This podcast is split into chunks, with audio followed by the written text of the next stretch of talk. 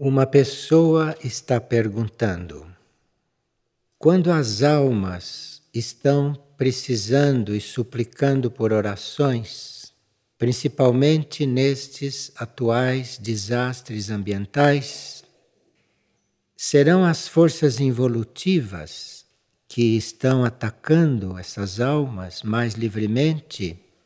Ou elas pedem orações porque não conseguem se desenlaçar dos corpos inferiores. Cada alma está numa situação. Há almas que fizeram compromissos com as forças involutivas durante a encarnação. Então, estas almas devem estar com alguma influência dessas forças quando desencarnam.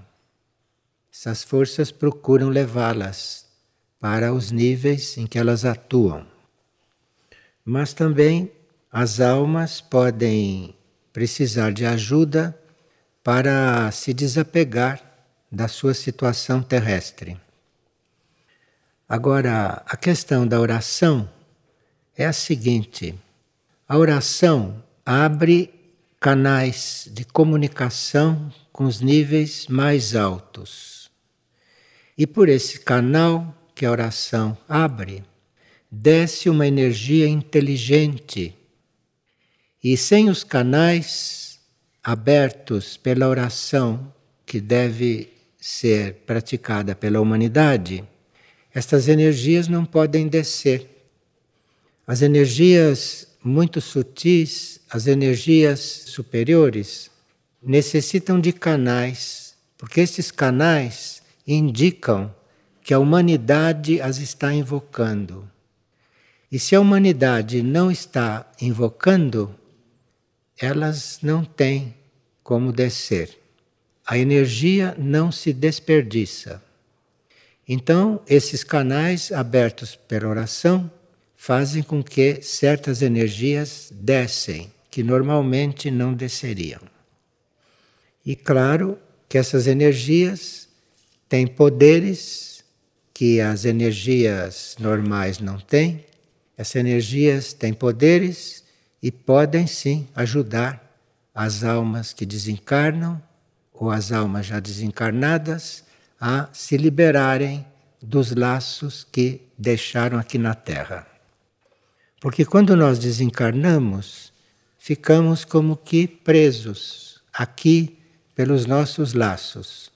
E se isto não é rompido em vida, se não há um desapego em vida, isto continua atado.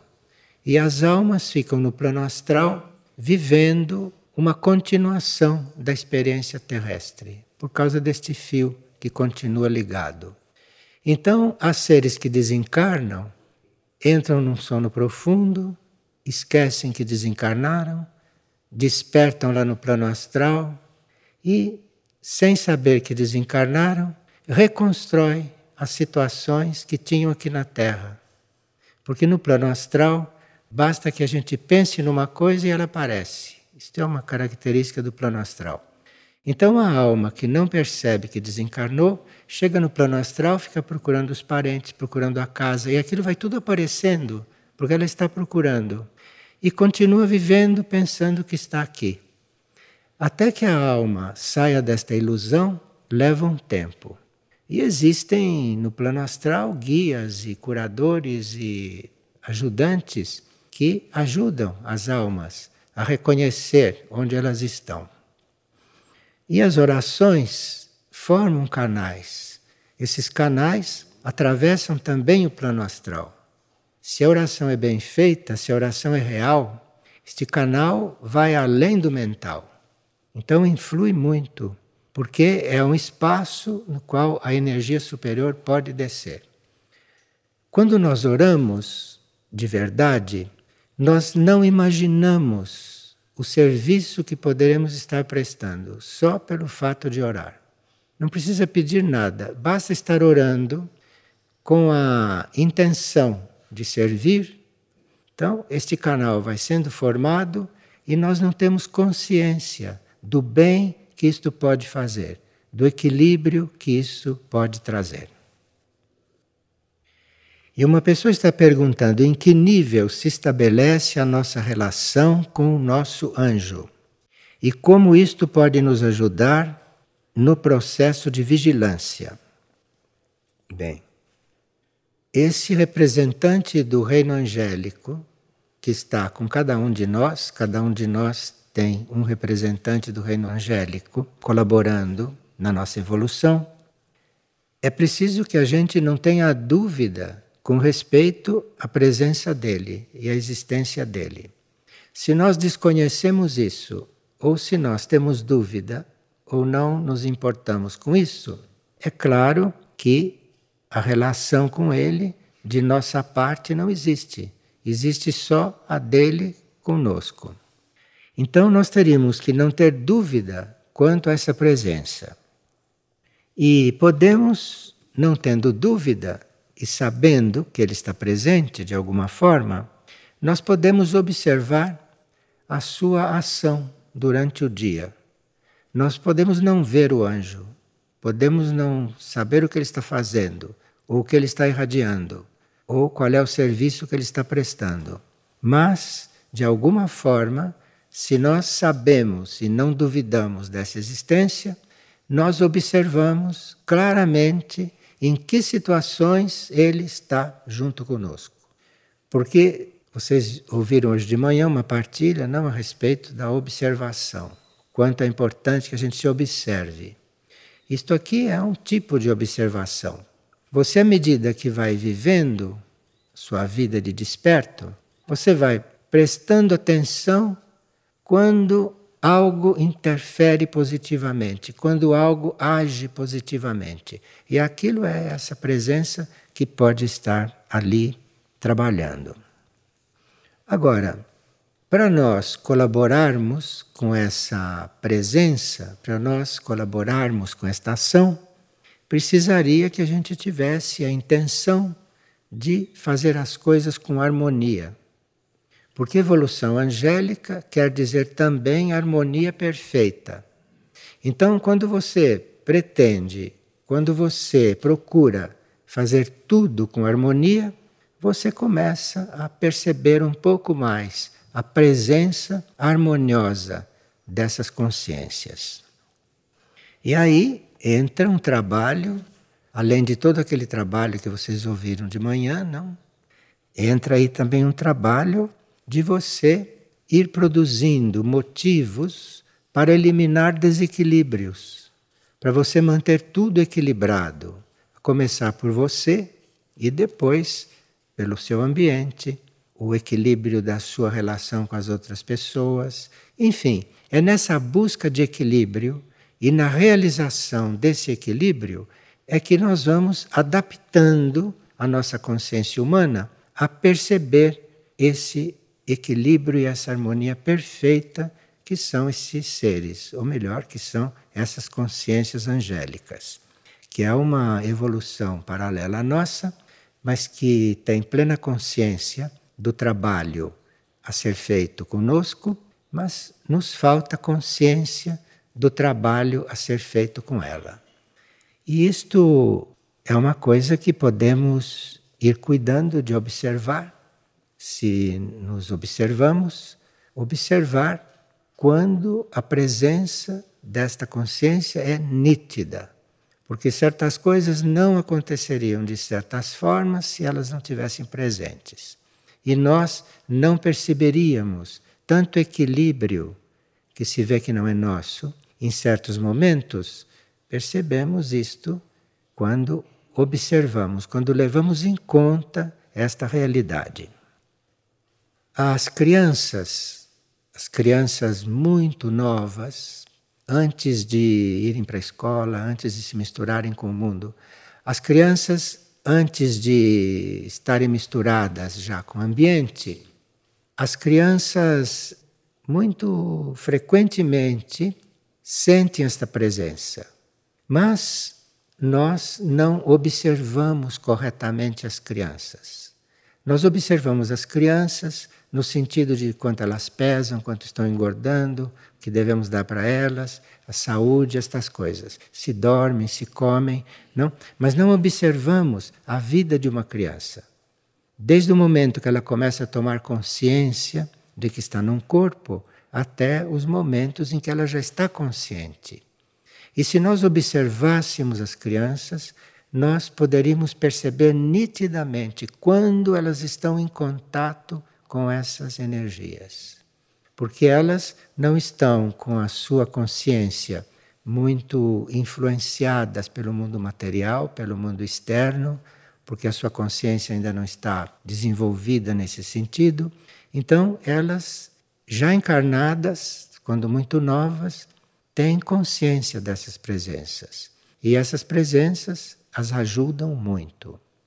Estes anjos são uma espécie de variação daquilo que ajuda a formação do feto no útero, que são os devas.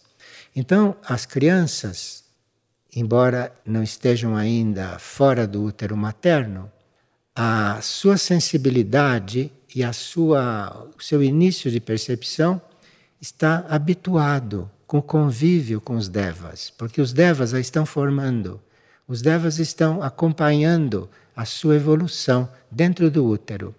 Então a criança nasce, ela se exterioriza, ela vem para a luz, não? Como se diz.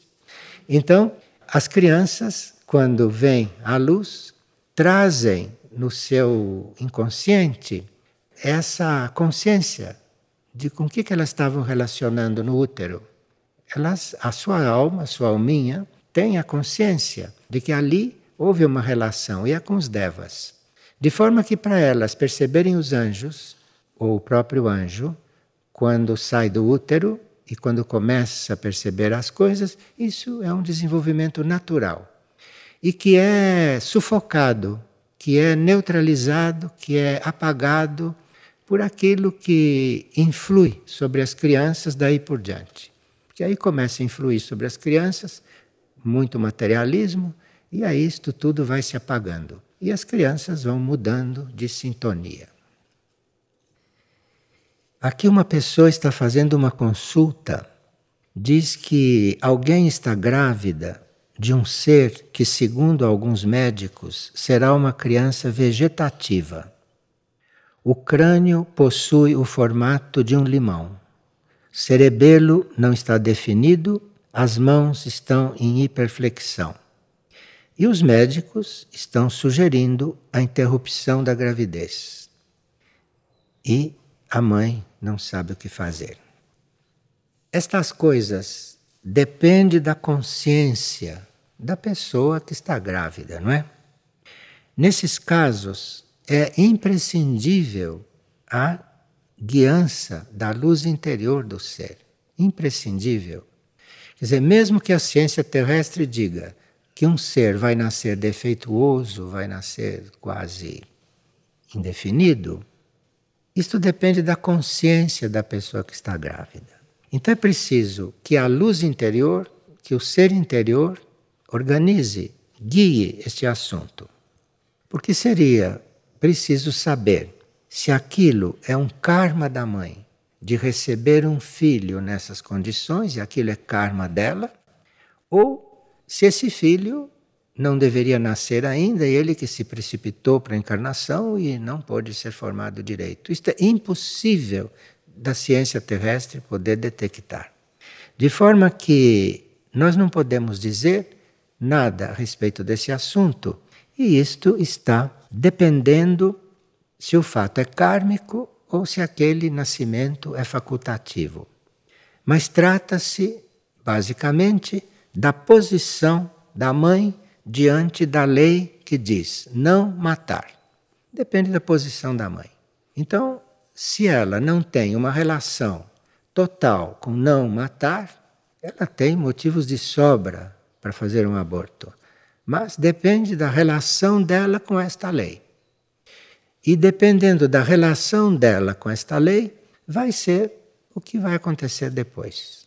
E o que vai acontecer também, inclusive, com esta criança.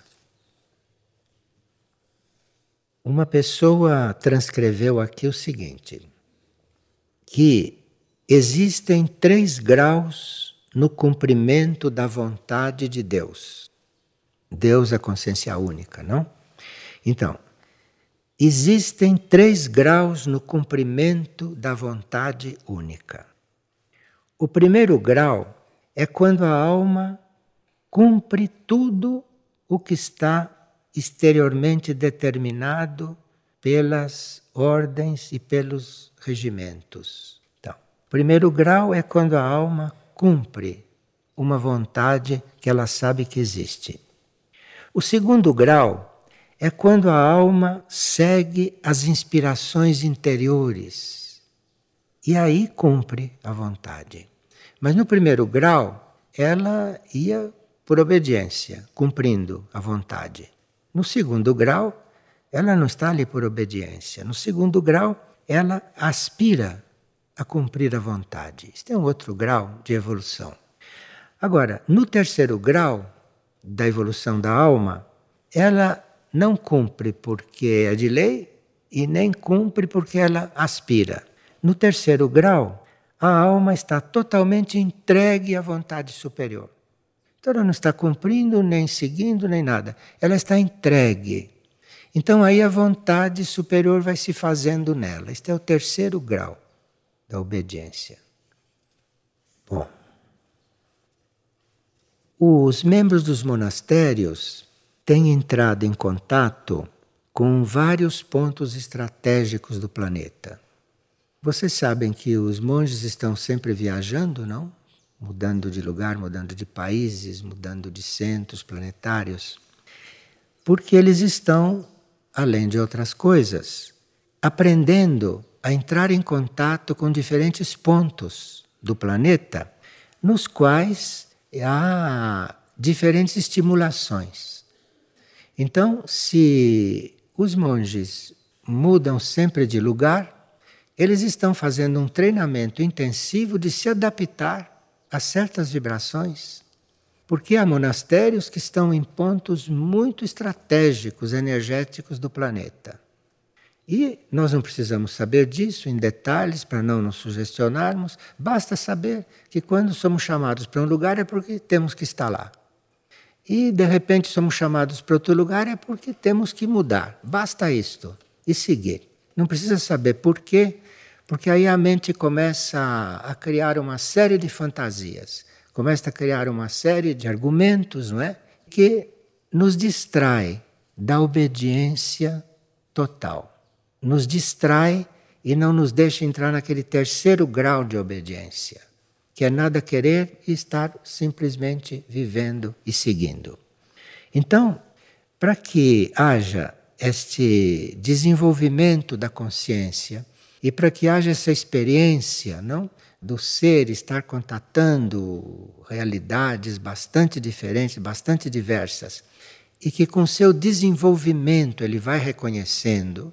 Então, com o tempo, quando estiver mais desenvolvido, ele vai saber, por exemplo, o que ele está fazendo no monastério no Uruguai e o que ele está fazendo no monastério na Argentina. Ele vai perceber isto por si e vai compreender por que, que ele está ali. Ele está em contato com uma certa realidade que só naquele ponto do planeta ele pode entrar. Agora, para que aos poucos eles se esqueçam também das comodidades, para que aos poucos eles vão perdendo esse sentido de segurança, esse sentido de comodidade, não é? Esse sentido de apego pelos lugares, pelas coisas, pelas pessoas.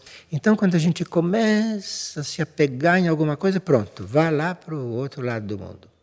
Então, isso é um treinamento muito importante, muito importante para nós irmos sendo curados do apego irmos sendo curados dos hábitos, irmos sendo curados dos costumes, das relações, dos vínculos. Isto é muito importante. E assim, eles libertos de todas essas coisas, porque nem dá tempo de começar a se apegar a uma coisa, já muda. Então, ali, com isto, vão começando a aprender a se concentrar exclusivamente na tarefa. Porque a tarefa é planetária. Tanto faz nós estarmos no Japão, como estarmos no Chile, como estarmos no Brasil, a tarefa é planetária. E em cada lugar do planeta ela se manifesta segundo determinadas necessidades. Mas a tarefa em si é planetária. Então, à medida que a situação planetária vai se agravando, do ponto de vista da necessidade de equilíbrio em certas regiões, da necessidade de haver dentro um núcleo orante. Então, à medida que essa necessidade vai aumentando e vai se agravando, assim esses monges vão sendo distribuídos para que isto vá sendo suprido. Um ser de oração pode servir muito. Um ser de oração que esteja nessas condições, livre para estar onde é necessário, a qualquer momento, às vezes sem nem ter tempo de arrumar mala. Imagina que liberdade. Se um ser chega a fazer isto naturalmente, que trabalho, que serviço. Então, isto é um ser que pode servir em qualquer ponto estratégico. Por exemplo, nós podemos estar habituados porque nascemos num país, crescemos ali, fomos educados ali, de repente vamos para um país que tem um, uma outra cultura, tem outro destino, que tem outro povo. Isto é uma, é uma grande possibilidade que nós temos de servir desapegadamente, de servir impessoalmente, de não estarmos pensando nos nossos hábitos, nos nossos costumes, nas nossas relações. Imagina então que núcleo pode ser um monastério. Agora, nós estamos avisados de que as hierarquias que estão tão próximas de nós, não, que só faltam se materializar, nós estamos avisados que as hierarquias vão ou já começaram a ir se recolhendo para níveis mais internos para poderem estar mais liberadas para uma ação importante durante a transição do planeta. E assim, estas hierarquias vão poder ter uma atuação muito mais efetiva e maior se estiverem mais distantes, não, do que elas estão tratando agora, que são muitos problemas que nós deveríamos estar tratando. As hierarquias estão nos chamando atenção para certas coisas que nós deveríamos já saber. E elas já poderiam estar tratando de outras coisas. Mas isto tem um prazo para terminar.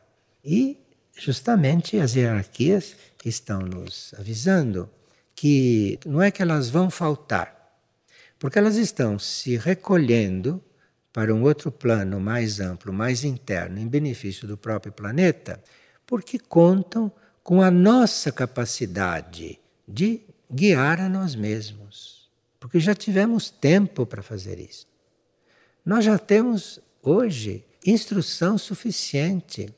Nós já tivemos tempo para nos guiar. Já tivemos tempo suficiente para estarmos não necessitando de uma guiança tão detalhada porque no fundo trata-se de uma repetição que nós estamos ouvindo há centenas de anos. Então, isto é o que está mudando.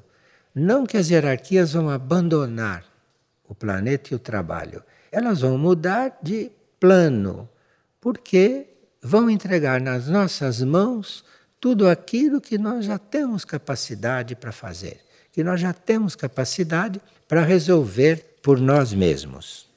E os nossos monastérios sabem disso, e os nossos monastérios se sentem muito guiados, como nós todos, não? Se prestarmos atenção, vemos que estaríamos já mortos se não tivéssemos uma guiança que nos orientasse.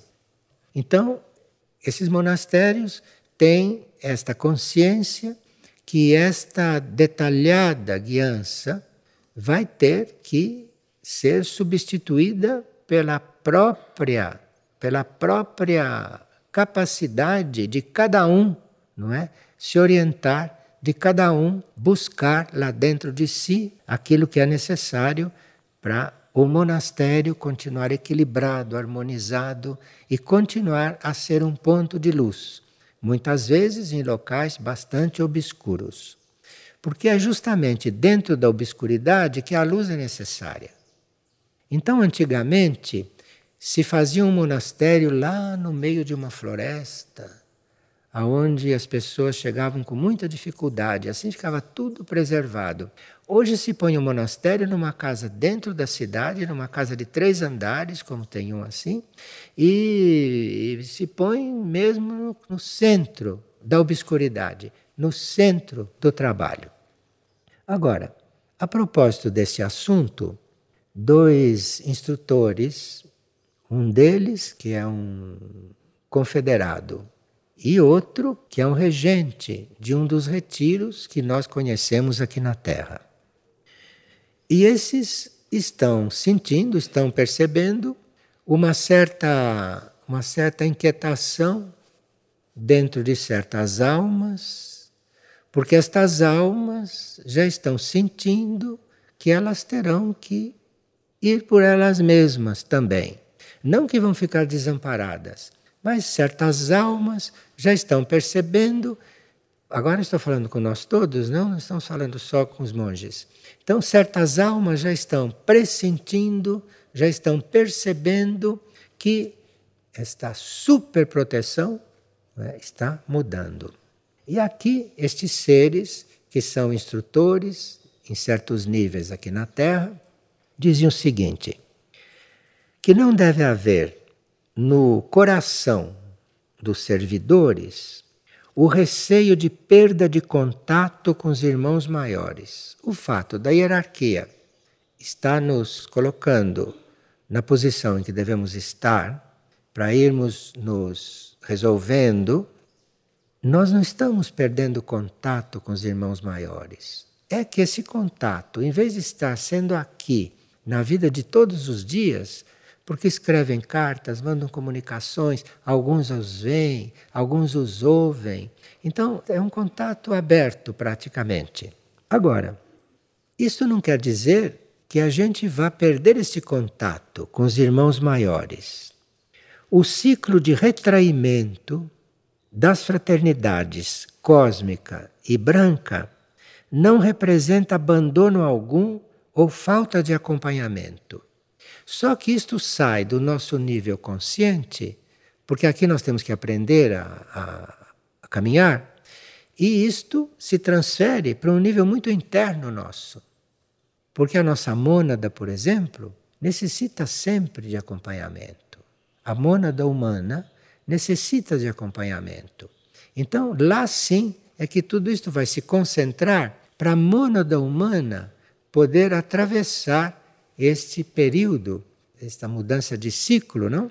E ela está encarnada na Terra, ela está atuando aqui na Terra. Então, o ciclo de retraimento das fraternidades cósmica e branca não representa abandono algum ou falta de acompanhamento, mas sim a criação de um campo de ação e de uma atitude interna que permita o germinar na consciência externa das sementes cósmicas que já foram semeadas dentro de nós. E essas sementes cósmicas, estas sementes de vida cósmica, têm que germinar. Então as hierarquias vão cuidar de nós nos níveis mais profundos, que são os níveis realmente fundamentais, e estas sementes cósmicas que todos nós temos dentro, na nossa alma, no nosso ser, essas sementes agora têm que germinar. E essas sementes têm que crescer. E essas sementes foram depositadas nos núcleos internos dos seres por conselhos maiores, por grandes grupos, não, de seres que cuidam da nossa evolução essencial. Agora, sobre o contato nosso consciente com as hierarquias, porque aqui é que pega o ponto. Se nos faltar, por exemplo, de repente, essas folhas nas quais a gente lê as informações, se faltar isto de repente, não temos que estranhar, porque é o momento de não ter mais.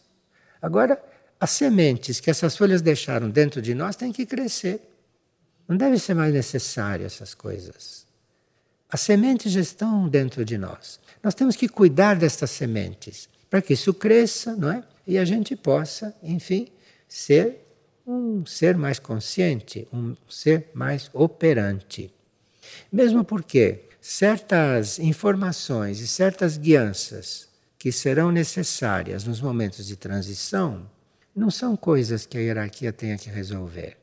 Nós temos que ter ali já uma intuição, temos que ter ali já um alinhamento com os planos superiores para, no mínimo, saber o que devemos fazer naquele momento. No mínimo. Saber o que devemos fazer em uma situação como aquela. Então, sobre o contato, afirmamos, eles dizem, o mecanismo de utilização do plano mental terrestre para o repasse das informações será por um ciclo desconsiderado. Isto é, a hierarquia, assim está planejado, pode ser que mude, a hierarquia vai deixar de transmitir coisas telepaticamente para nós. Nós temos que encontrar dentro de nós as sementes que já recebemos. Porque se continuam telepaticamente mandando tudo, mandando toda orientação, essas sementes ficam lá. Essas sementes não desenvolvem. E essa transição da Terra é uma circunstância importantíssima para estas sementes prevalecerem, para estas sementes serem estimuladas e crescerem e brotarem e se transformarem em plantas dentro de nós. As correntes de dissociação que estão intensificando a atuação nos planos mental, astral e físico-etérico terrestre tornam esses níveis desfavoráveis para que estas instruções desçam, porque nós temos muitas sementes intuitivas, temos muitas sementes de ordenação mental mas não cuidamos dessas sementes. E nossa mente fica toda desorganizada. Na nossa mente se sucedem pensamentos que não têm o menor sentido, um atrás do outro, um atrás do outro, sem que a gente nem saiba o que está pensando.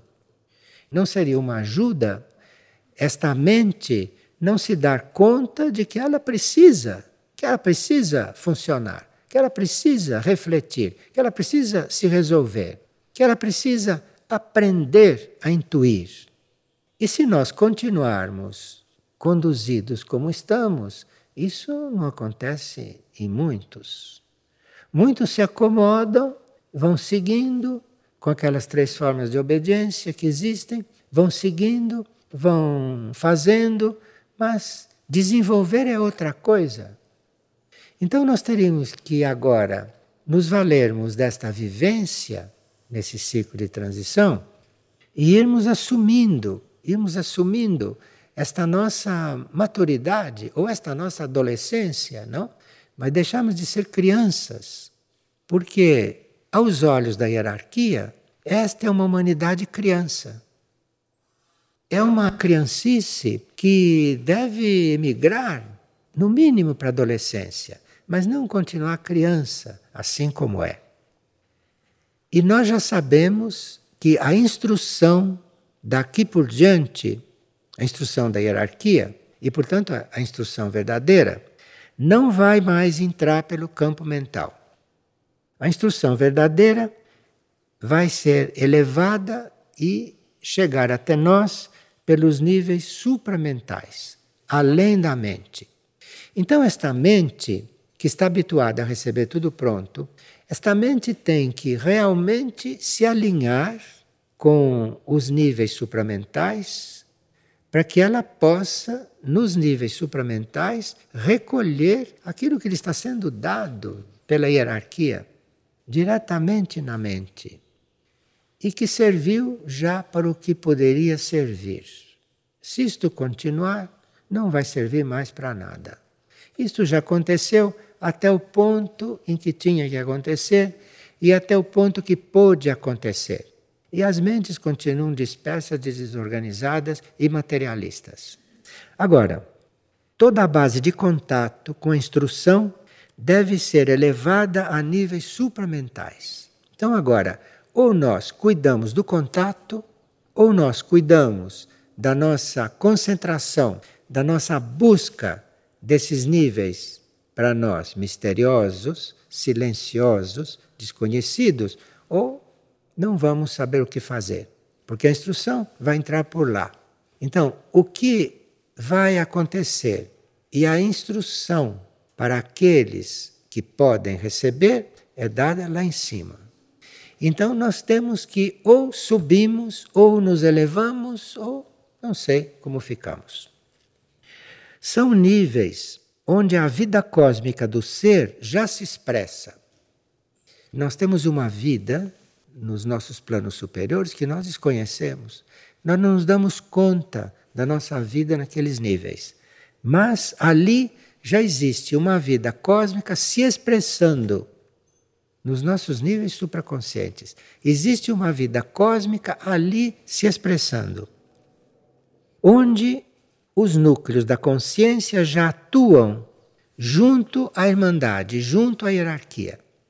Então já existem níveis nossos, desconhecidos para nós, inconscientes para nós, onde esses núcleos já atuam e estão em contato com a hierarquia planetária. Isto já existe, esse trabalho já está sendo feito.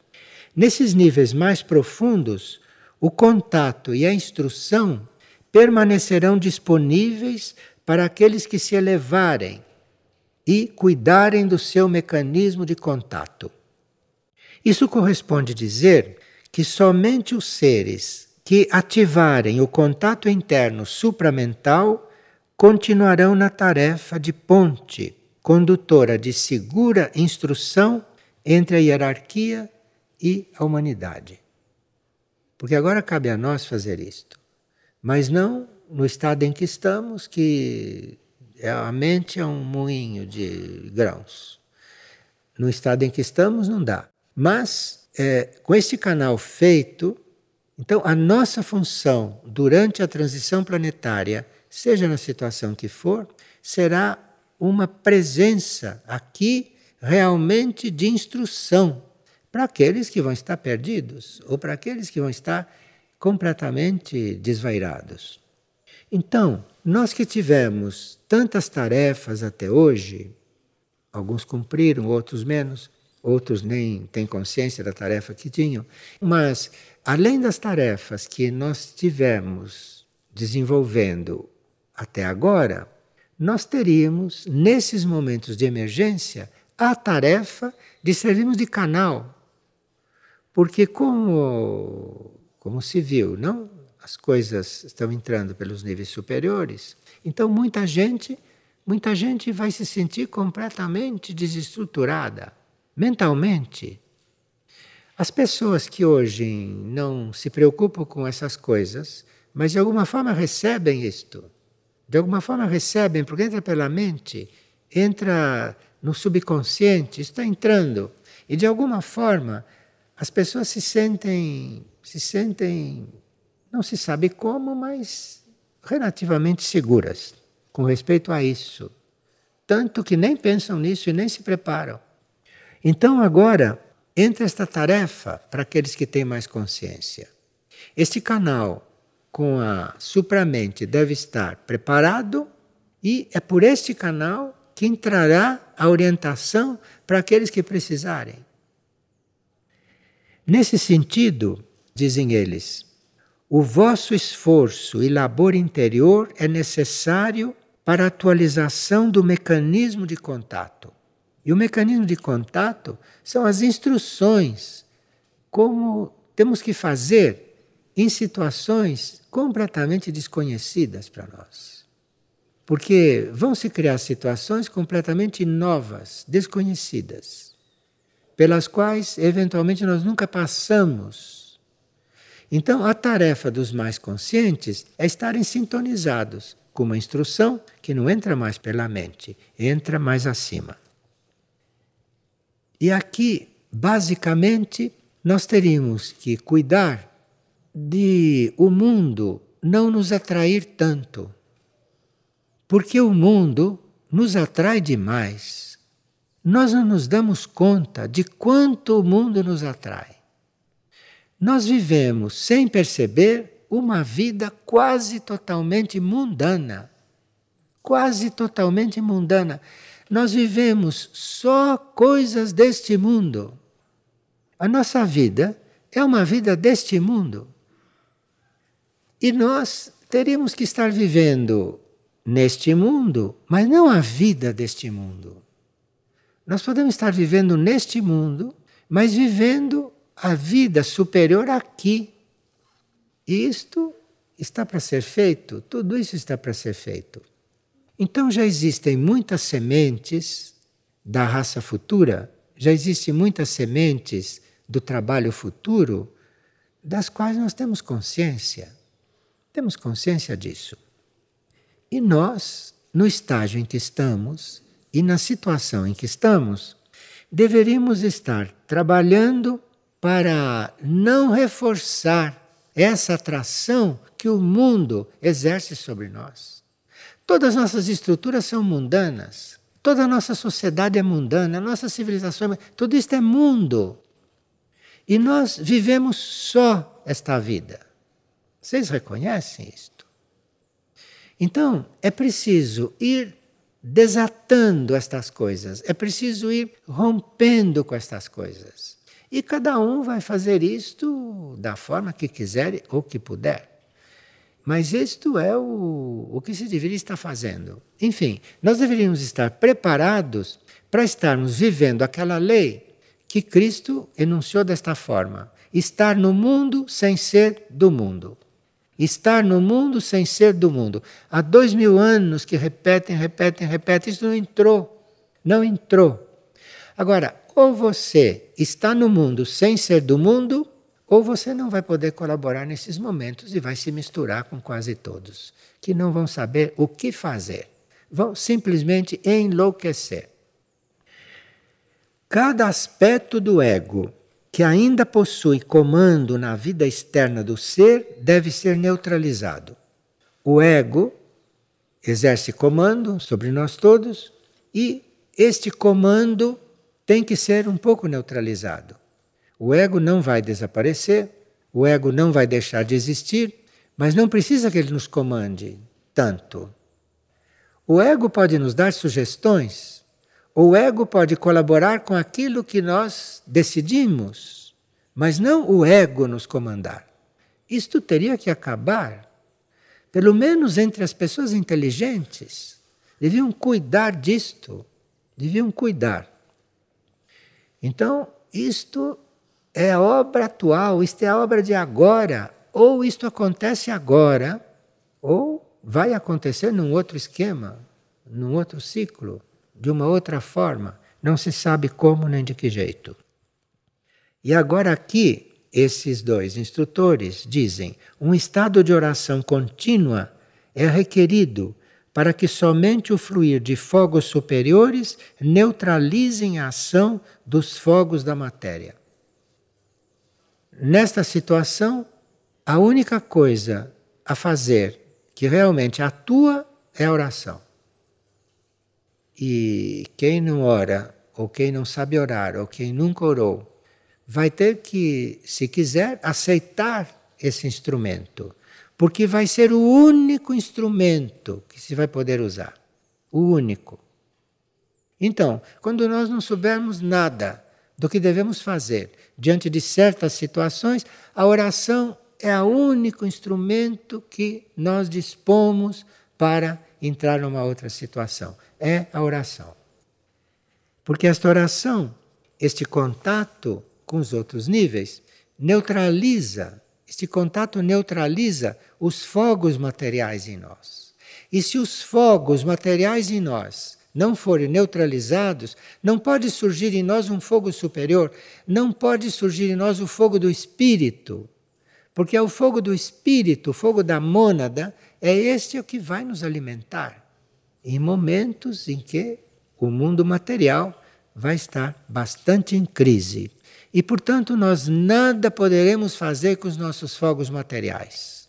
Esse fogo material da nossa mente, de raciocinar, de resolver problemas, isso tudo é fogo material na mente. Tudo fogo material. Esse fogo material não vai resolver coisa alguma. Nós já sabemos disso e seria uma pena que tivéssemos que experimentar isto naquela hora. Porque já sabemos que fogo material, mental não resolve. Hoje nós precisamos do outro fogo. Precisamos do fogo cósmico. Precisamos do fogo que não é este fogo material. E a oração é aquilo que acende esse fogo. Então, ninguém mais pode perguntar, mas como é que eu acendo este fogo? Não, você não acende fogo nenhum. Você precisa orar, porque a oração tem uma energia que te coliga com aqueles níveis que vão acender este fogo.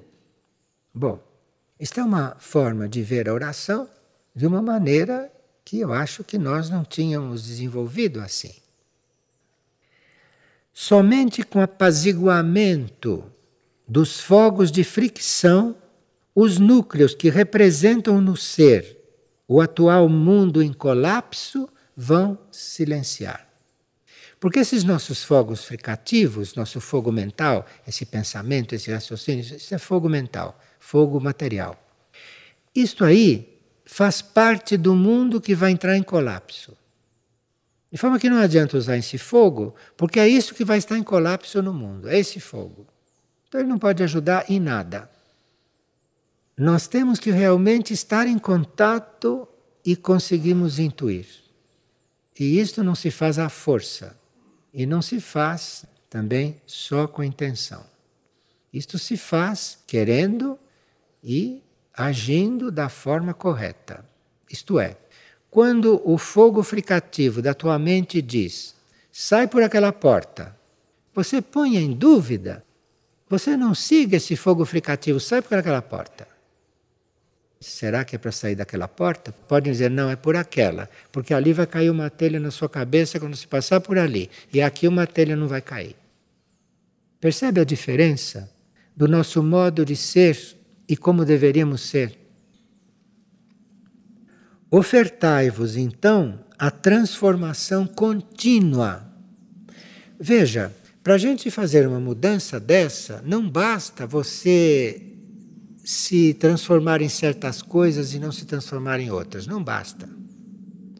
É preciso que a gente entre num estado de transformação contínua. É preciso que a gente se entregue a uma transformação contínua, sem parar. Precisa ter fôlego. Precisa ter fôlego, porque à medida que você vai se transformando, a sua vida toda vai caindo. Porque essa vida nossa é uma construção. É uma construção. Se você pede a transformação, se você adere à transformação, essa construção cai. Isto foi construído numa outra etapa da sua compreensão. Isto é uma vida que não é nossa. Vive-se uma coisa que não tem nada a ver conosco, com a nossa essência. Então, isto precisa, isto precisa realmente mudar. Agora, é preciso estar disposto a se transformar estar disposto a se transformar. O que acontece com os outros, com aqui, com o mundo, com esta sala, você tem que estar disposto a se transformar. Se você se transformar, ou você não vai estar mais nessa sala, ou essa sala não serve mais para você. Não pense nesta sala, porque você transformado pode não precisar mais dessa sala, ou pode estar aqui de outro jeito, que não é mais esta sala a qual você se apegou. Isto aplicado para todas as coisas da vida, não, não só por uma sala, por tudo na vida. Então, ou você está disposto a se transformar, ou essa mudança não é contínua.